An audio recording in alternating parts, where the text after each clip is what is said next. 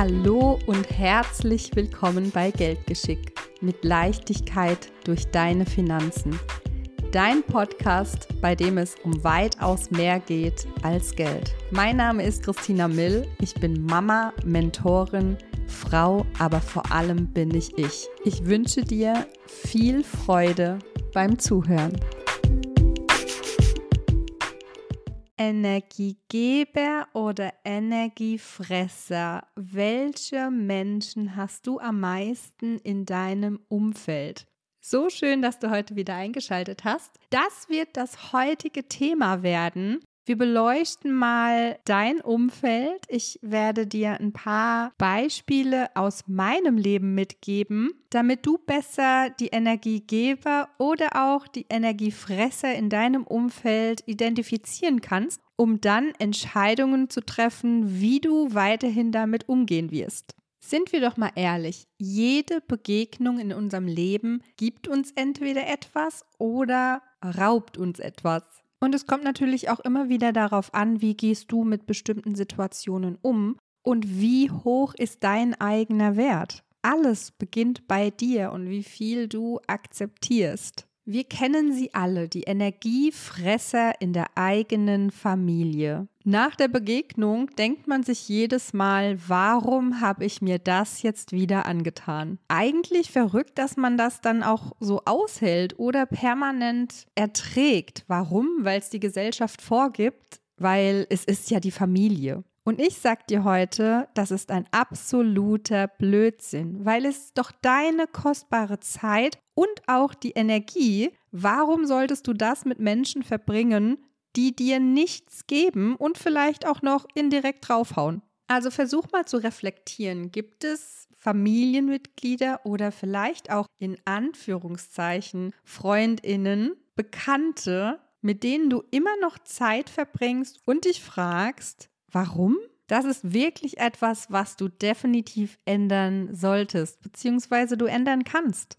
Es liegt in deiner Hand. Ich möchte dir heute auf jeden Fall von jemandem aus meiner Familie erzählen, die mir jedes Mal Energie gibt, nämlich meine eigene Schwester. Das wurde mir wieder am Geburtstagswochenende unserer Tochter bewusst, weil wir uns einfach gemeinsam stundenlang über Erfolg, über Wachstum unterhalten können und jeder freut sich für den anderen. Es entsteht kein Neid oder irgendwas anderes dergleichen. Nein, wir fragen, wir sind stolz aufeinander und das ist es, was Energie gibt. Man interessiert sich füreinander, man freut sich. Und wenn du jetzt mal in deinem Umfeld schaust, Gibt es auch solche Menschen, mit denen du super gerne Zeit verbringst, die dir Energie geben und du da rauskommst und denkst so, hey, ich kann die Weltherrschaft an mich reißen?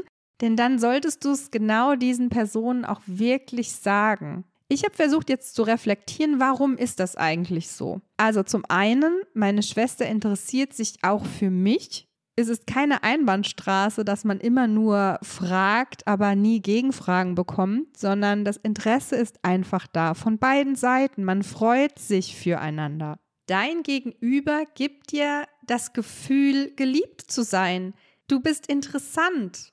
Genau so eine Beziehung kann auch nur bestehen bleiben, wenn das Interesse von beiden Seiten da ist. Bedingungslos. Ich kann von mir aus sagen, dass ich echt unfassbar dankbar bin, für diesen Menschen in meinem Leben und ich möchte aber das gleichzeitig wieder zu dir zurückschieben.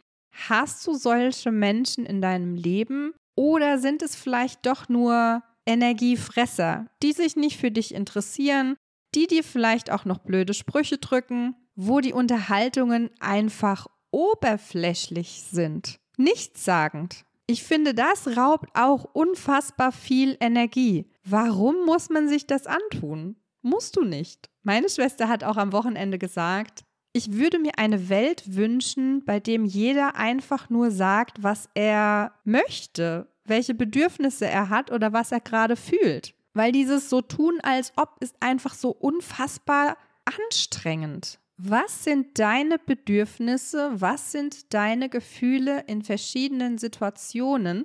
Und wenn du jetzt Mama bist, weißt du auch vielleicht, von was ich spreche, denn deinem Kind seine Gefühle zu lesen oder Bedürfnisse zu erkennen, ist manchmal gar nicht so leicht. Und erst dann wurde mir bewusst, noch mehr auf meine Gefühle zu achten. Was machen gewisse Menschen mit mir in bestimmten Situationen? Und was ist dann gleichzeitig mein Bedürfnis? Ich habe noch ein Beispiel für dich, auch vom Geburtstag unserer Tochter, denn es war wirklich sehr viel. Über Tage hinweg war permanent Besuch oder wir waren unterwegs und an einem Tag war Besuch da und sie sagte, unsere Tochter ist heute vier, ich möchte, dass der Besuch geht. Und es war wirklich auch enge Familie. Da kamen natürlich erstmal so Reaktionen und, ne?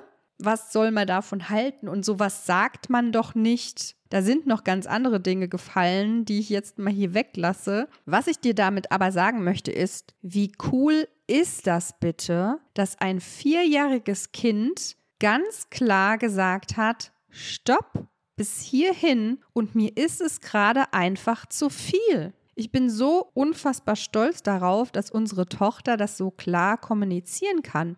Was mir aber in dem Moment auch bewusst wurde, dass wir damit auf die Welt gekommen sind. Die Gesellschaft hat es doch dann abgetan oder ist es übergangen. Jetzt stell dir dich mal auf deinem Geburtstag vor und auf einmal merkst du einfach, puh, eben ist es mir einfach zu viel. Und du sagst zu allen, ich würde mich freuen, wenn ihr jetzt alle geht, weil mir ist es gerade zu viel. Ich brauche jetzt etwas Ruhe. Ich gehe davon aus, dass wenn einer das verstehen und akzeptieren würde, wäre das schon verdammt viel. Aber jetzt mal ernsthaft, was wären die Reaktionen? Die meisten würden es doch persönlich nehmen. Dabei ist es ja kein persönlicher Angriff, sondern du hast einfach nur deine Gefühle und Bedürfnisse kommuniziert.